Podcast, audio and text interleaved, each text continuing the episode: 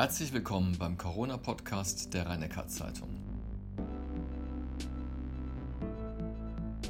Heute geht es unter anderem um den verpassten Medizin-Nobelpreis für die Corona-Impfstoffentwickler und über die Frage, weshalb die Zero-Covid-Strategie in Neuseeland und Australien scheitern musste.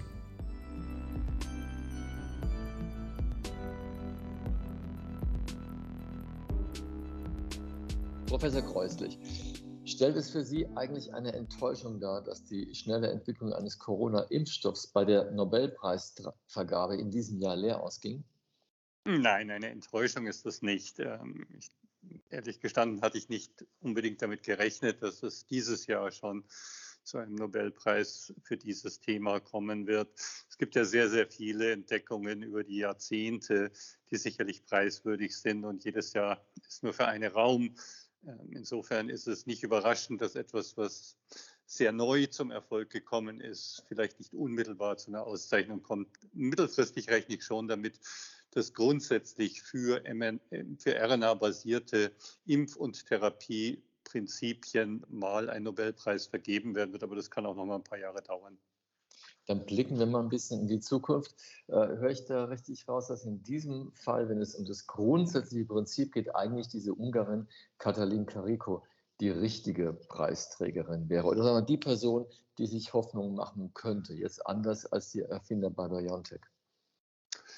Ja, es ist halt, äh, es gibt unterschiedliche es gibt unterschiedliche Aspekte, um einen Impfstoff, wenn wir jetzt mal an den Impfstoff denken, zu einem erfolgreichen Produkt zu machen. Ähm, Frau Carico zusammen mit einem amerikanischen Immunologen hat ähm, wesentliche Grundlagen dafür gelegt, dass die, die ähm, RNA stabiler funktioniert und nicht so leicht durch das Immunsystem erkannt und zerstört wird. Das ist ganz wichtig dafür, dass sie eben ausreichende Mengen Protein herstellen kann, bevor sie selbst kaputt gemacht werden kann. Das ist eine ähm, sehr, sehr wichtige Entdeckung, die sicherlich dafür in Frage kommen würde. Daraus alleine mache ich aber auch noch kein Produkt, sondern es sind die zusätzlichen Entwicklungen, viele kleine Schritte, um eben die Lipidpartikel, die Fettpartikelchen zu machen, in denen es so verpackt werden kann, dass es dann auch im Organismus, wenn es gespritzt wird, in die Zellen hineingeht, lange genug stabil bleibt, ob dann auch wieder hinausgeht. Es sind viele andere Schritte, die nötig sind, um ein Produkt zu entwickeln. Und dann ist halt die Frage, zeichne ich mit einem Preis, es gibt ja ganz unterschiedliche Preise, jemanden aus, der eine grundlagenwissenschaftlich entscheidende Entdeckung und damit eine Voraussetzung geschaffen hat, um einen solchen Impfstoff zu entwickeln oder zeichne ich die aus, die eben daraus fertige Produkte, die dann entsprechend in den Markt gekommen sind und auch erfolgreich sein konnten, entwickelt haben. Ich brauche beides. Insofern sollte man nicht das eine dem anderen gegenüber vorziehen oder geringer schätzen. Nobelpreise werden üblicherweise für die grundlegenden Entdeckungen vergeben. Insofern ist es in der Tat dann wahrscheinlicher, dass es in diese Richtung gehen würde. Aber es gibt da auch wieder Vorläufer. Auch vor äh, Frau Carico und Drew Weissman gab es ähm, andere Wissenschaftler, die erstmalig RNA äh, außerhalb von Zellen synthetisieren konnten, chemisch synthetisieren konnten und damit Voraussetzungen geschaffen haben. Andere Wissenschaftler, die sie erstmals in Zellen oder Organismen gespritzt haben und festgestellt haben, oh, da kann wirklich äh, Protein gemacht werden. Das war ja dann die Voraussetzung, auf der Grundlage dann eben Ingmar Hör, der Gründer von CureVac, erstmals ein, ähm, das Prinzip als Impfstoff und die Immunogenität, also die Bildung von Antikörpern dagegen gezeigt hat. Also es ist eine lange Kette von Personen und die Problematik der Nobelpreise ist halt, dass es immer maximal drei Personen sein dürfen und es sehr, sehr schwierig ist zu entscheiden, welche drei dann die richtigen sind. Da gibt es dann auch immer endlose Diskussionen, aus denen ich mich aber lieber raushalten möchte. Und wie ist das generell? Wir befinden uns ja eigentlich seit eineinhalb Jahren in einer Art Lernkurve, was Corona betrifft. Also es wird dauernd neue Erkenntnis zutage gefördert. Wie tauschen sich da eigentlich Virologen untereinander aus? Ja, über verschiedene Wege. Natürlich äh, ist in dieser Zeit, und das ist ja auch viel in der Öffentlichkeit diskutiert worden, das ähm, Erscheinen von noch nicht äh, durch die Begutachtung gegangenen Veröffentlichungen auf diesen Preprint-Servern ein wesentlicher Anteil, dass Information sehr schnell hochgeladen wird und damit der gesamten internationalen Community weltweit zur Verfügung steht. Das ist im Prinzip so, dass wenn zu einem Zeitpunkt, wo man die Daten hat, aber noch nicht alles in ein fertiges, endgültiges Manuskript für die Veröffentlichung zusammengeschrieben hat, dass es dann bereits in entsprechender Form äh, hochgeladen wird. Zum anderen gibt es sehr viele ähm, dieses Jahr natürlich hauptsächlich virtuell stattfindende Veranstaltungen, in denen in Vorträgen und Diskussionsrunden untereinander die Informationen ausgetauscht sind.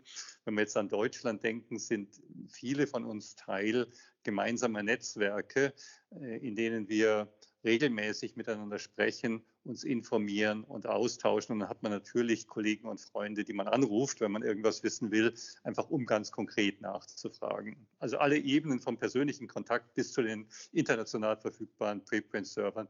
Aber die äh, Möglichkeit, die Informationen sehr zeitnah zu bekommen und fast unmittelbar, nachdem sie eben so weit zusammengestellt ist, dass sie nutzbar gemacht werden kann, zu bekommen, die ist, ist sehr viel besser und auch schneller geworden in dieser Zeit. Jetzt nach diesem theoretischen Fundament, das sind ja Fragen, über die wir im Grunde eher seltener reden bei unserem Corona-Podcast, dann doch wieder ein paar praktische Fragen. Und zwar am 18. Oktober fallen in Baden-Württemberg die Masken in den Schulklassen. Sehen Sie dem gelassen entgegen oder auch mit einer gewissen Nervosität? Wir werden wir haben jetzt schon, ähm, also im Augenblick ist es so, dass die höchste Rate an Neuinfektionen in den letzten Wochen bei den 5- bis 14-Jährigen, also in der Altersgruppe der 5- bis 14-Jährigen ist, trotz Masken.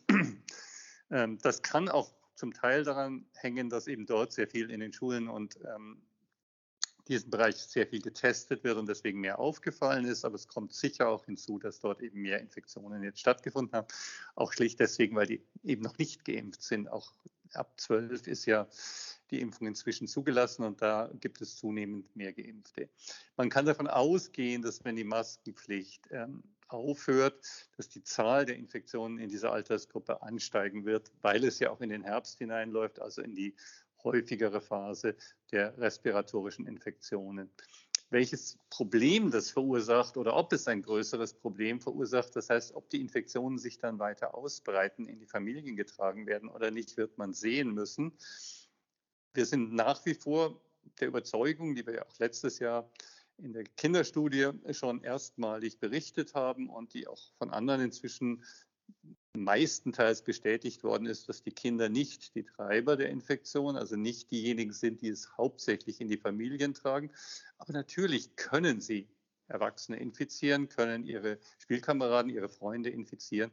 Insofern ist schon davon auszugehen, dass wir auch in den nächsten Wochen in der Altersgruppe der schulpflichtigen Kinder eine ganze Menge Infektionen und steigende Infektionszahlen haben werden. Andererseits, und auch das wissen wir, ist die Anzahl schwerer Infektionen bei Kindern gering und die Probleme, die durch das ähm, durch die ähm, entsprechenden Maßnahmen in der Vergangenheit verursacht wurden, sind auch durchaus erheblich.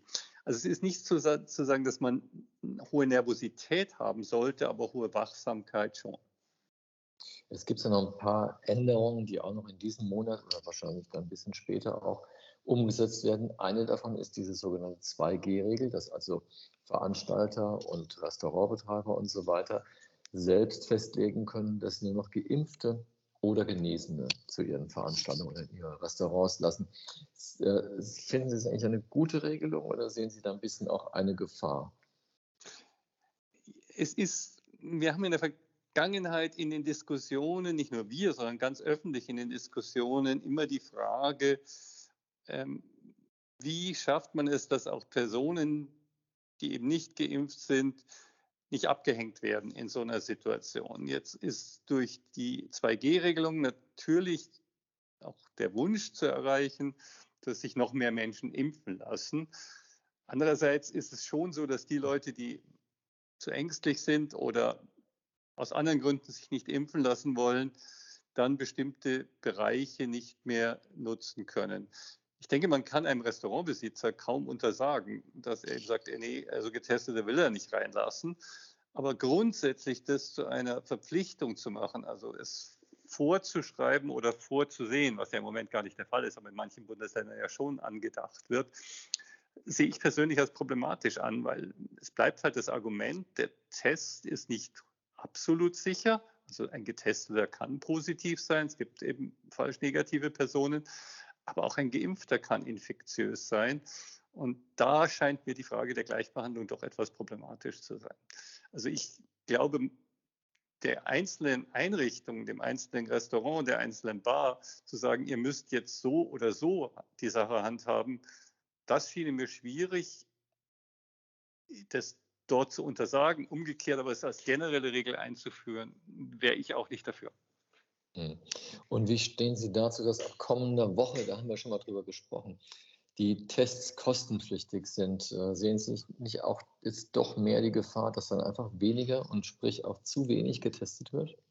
Also ich sehe die Gefahr eher bei der 2G-Regelung, um ehrlich zu sein, weil wenn ich mich testen lasse und dann doch nicht rein darf irgendwo, dann lasse ich mich halt nicht mehr testen. Also simpel formuliert, wenn die Zugangsmöglichkeiten für getestete, nicht geimpfte, aber getestete Personen reduziert werden, dann glaube ich, dass die ähm, Bereitschaft oder der Wunsch, sich testen zu lassen, für die Personen geringer werden wird. Natürlich nicht, wenn ich Symptome habe und befürchte, dass ich erkrankt bin, aber eben so, dass ich auch ganz schwach symptomatisch oder gar nicht symptomatisch äh, infizierte Personen möglichst rausfische.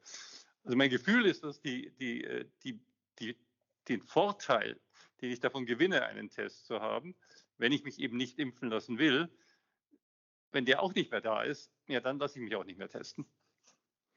Okay.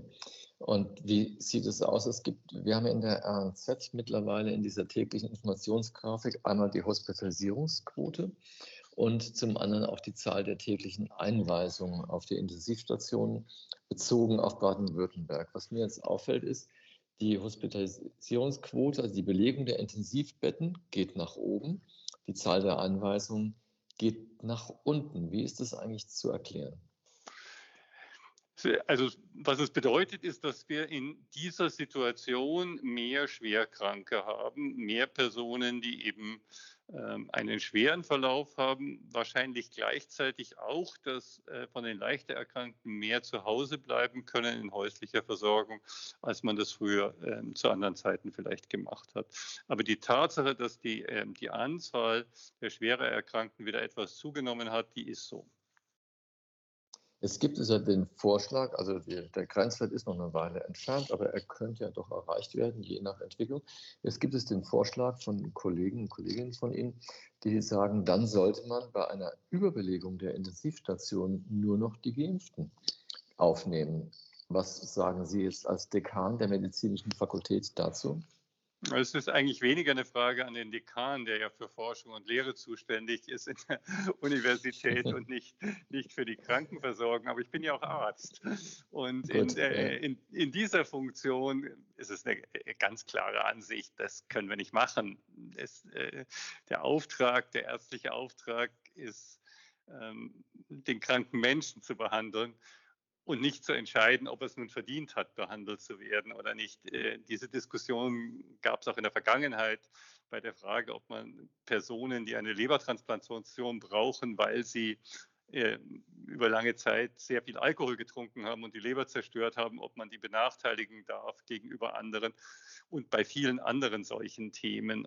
Ärztliches Handeln soll nicht darauf schauen, aus welchen Gründen oder durch welches eigene Verschulden jemand erkrankt ist.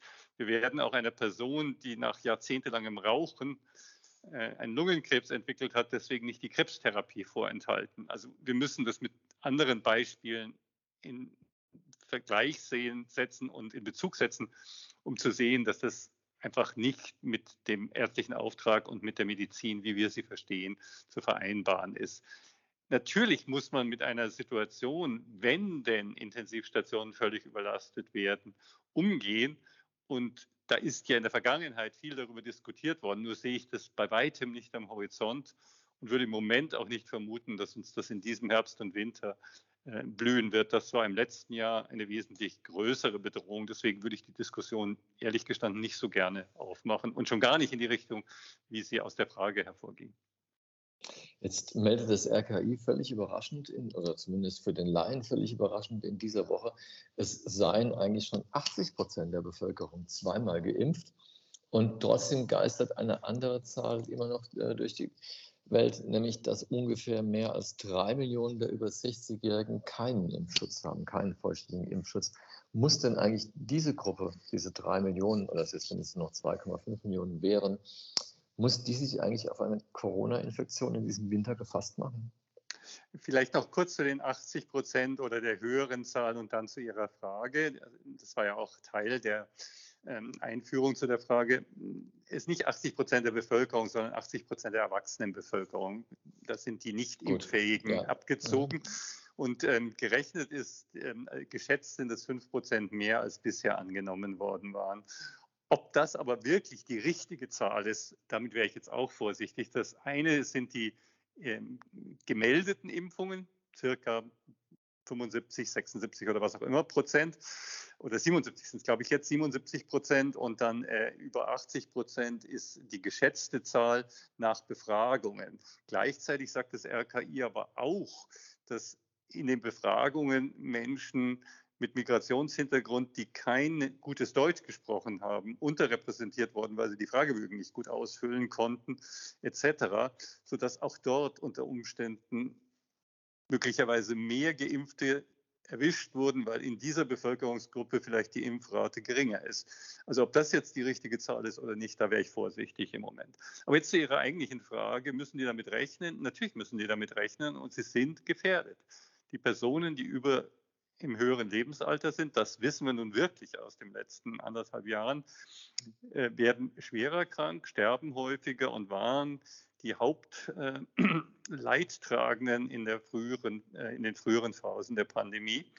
Und wenn die Zahlen, und davon ist auszugehen, über die nächsten Wochen bis Monate wieder nach oben gehen werden, vielleicht nicht dramatisch, aber doch nach oben gehen, dann ist das Risiko für die nicht geimpften Älteren besonders hoch. Und ich kann nur jedem raten, auch jetzt noch jedem raten, lasst euch impfen. Und es wird auch gewarnt vor der Grippewelle, haben wir auch schon öfter darüber gesprochen. Was ist denn für Ältere gefährlicher, eine echte Grippe oder eine Corona-Infektion?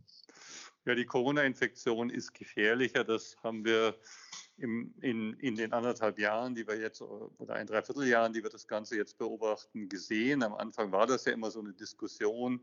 Ähm, da gab es ja auch viele Überlegungen. Das ist ja eigentlich auch nichts anderes als die Grippe, nur eben breitet sich schnell aus, aber die Zahlen zeigen schon deutlich, dass die, ähm, die Konsequenzen und die Erkrankungsschwere und äh, Intensivpflichtigkeit, Beatmungshäufigkeit und auch die Anzahl, eine relative Anzahl der Todesfälle bei älteren Menschen bei Corona-Infektionen größer ist als bei Grippe. Das heißt aber nicht, dass die Grippe keine ernsthafte Erkrankung ist. Das ist es natürlich auch hochfieberhafte Erkrankung und gerade für äh, Menschen, deren Organismus nicht ähm, so stark ist, auch Menschen mit chronischen Erkrankungen, äh, alte Menschen, ist das Risiko dort deutlich erhöht. Deswegen die Empfehlung, sowohl gegen Corona als auch gegen die Grippe impfen zu lassen. Und die Empfehlung geht ja auch dahin, dass ein, die eine Spritze in den linken, die andere in den rechten Arm, man das bei einem Termin erledigen kann.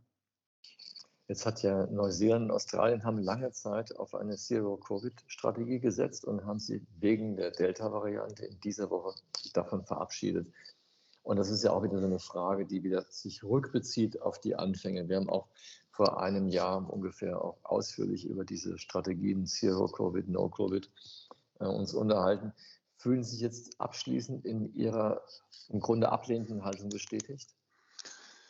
Ach, ich glaube, darüber denkt man eher weniger nach, ob man sich jetzt bestätigt fühlt oder nicht. Das ist immer wieder ein drüber nachdenken, was ist vernünftig, was, wie geht man am besten vor. Wenn eine Region der Welt damit erfolgreich sein könnte, dann sicher eine Insel, die eine relativ einfache ja, Trennung vom Rest der Welt ermöglichen kann, weil eben entsprechend große Distanzen zu überwinden sind mit dem Flugzeug oder dem Schiff, um hinzukommen. Das haben ja vor allem die Australier sogar. Genau, ja. genau. Und deswegen hätte ich schon auch vermutet, dass es in Australien durchaus funktionieren kann, wenn sie eben sehr rigide und sehr massiv vorgehen. Ob das dann hilfreicher ist als in anderen Regionen, ist dann nochmal eine völlig andere Frage. Meiner Ansicht nach nein, aber es hätte funktionieren können. Die Tatsache, dass es jetzt dort auch aufgegeben wird und nicht funktioniert, hängt sicher stark mit der Delta-Variante und der höheren Infektiosität, die eben nicht kontrolliert werden kann. Auch in China flackert es ja immer mal wieder auf zusammen. Aber wenn es irgendwo hätte funktionieren können, dann sicher in, einer, äh, in, in, in einem Kontinent wie Australien. Jetzt meldet auch Russland äh, relativ äh, verheerende Zahlen, was die Covid-Toten anbelangt.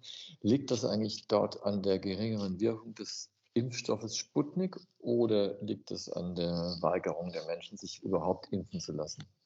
Die Impfrate in Russland ist ziemlich niedrig. Genaue Zahlen habe ich nicht. Ähm, ich glaube, die gibt es auch nicht. Es ist immer schwierig, exakte Daten ähm, aus dem russischen Gesundheitssystem zu bekommen, aber liegt wahrscheinlich eher bei 30, 35 Prozent und nicht bei 75 Prozent wie in der Europäischen Union vollständig geimpfte Personen. Von daher ist einfach die Anzahl an Menschen, die ungeschützt sind, sehr, sehr viel höher. Ähm, die wenigen publizierten Daten zu Sputnik 5 sprechen nicht dafür, dass die Wirksamkeit so schlecht wäre, dass äh, es am Versagen des Impfstoffs gegen die Delta-Variante liegt. Berichtet ist, dass er immer noch zu 80 bis 85 Prozent wirksam ist, was sehr viel besser wäre als der chinesische Impfstoff, der deutlich schlechter wirksam ist.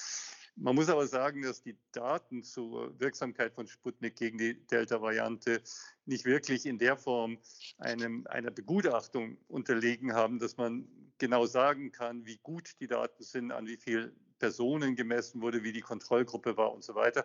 Das heißt, da muss man sich auf die Berichte äh, aus der russischen äh, Informationspolitik verlassen.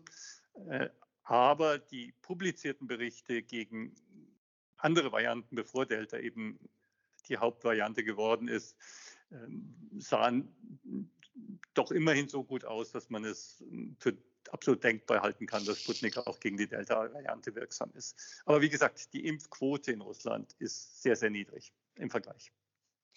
Gut, dann keine, keine Corona-Podcast-Folge ohne den Blick auch in die Region. Wie sieht es hier aus? Ja, in Heidelberg ist die, die Sieben-Tage-Inzidenz momentan, ich glaube, in ganz Baden-Württemberg mit am niedrigsten. In der Region sind die Fallzahlen auch niedriger als im Schnitt. Also in, im Moment, ähm, aber das geht halt immer so ein bisschen auf und ab. Im Moment sieht es hier in der Region vergleichsweise an Zahl der Infektionen gut aus. Professor Kreuzig, ich bedanke mich für das Gespräch. Gerne.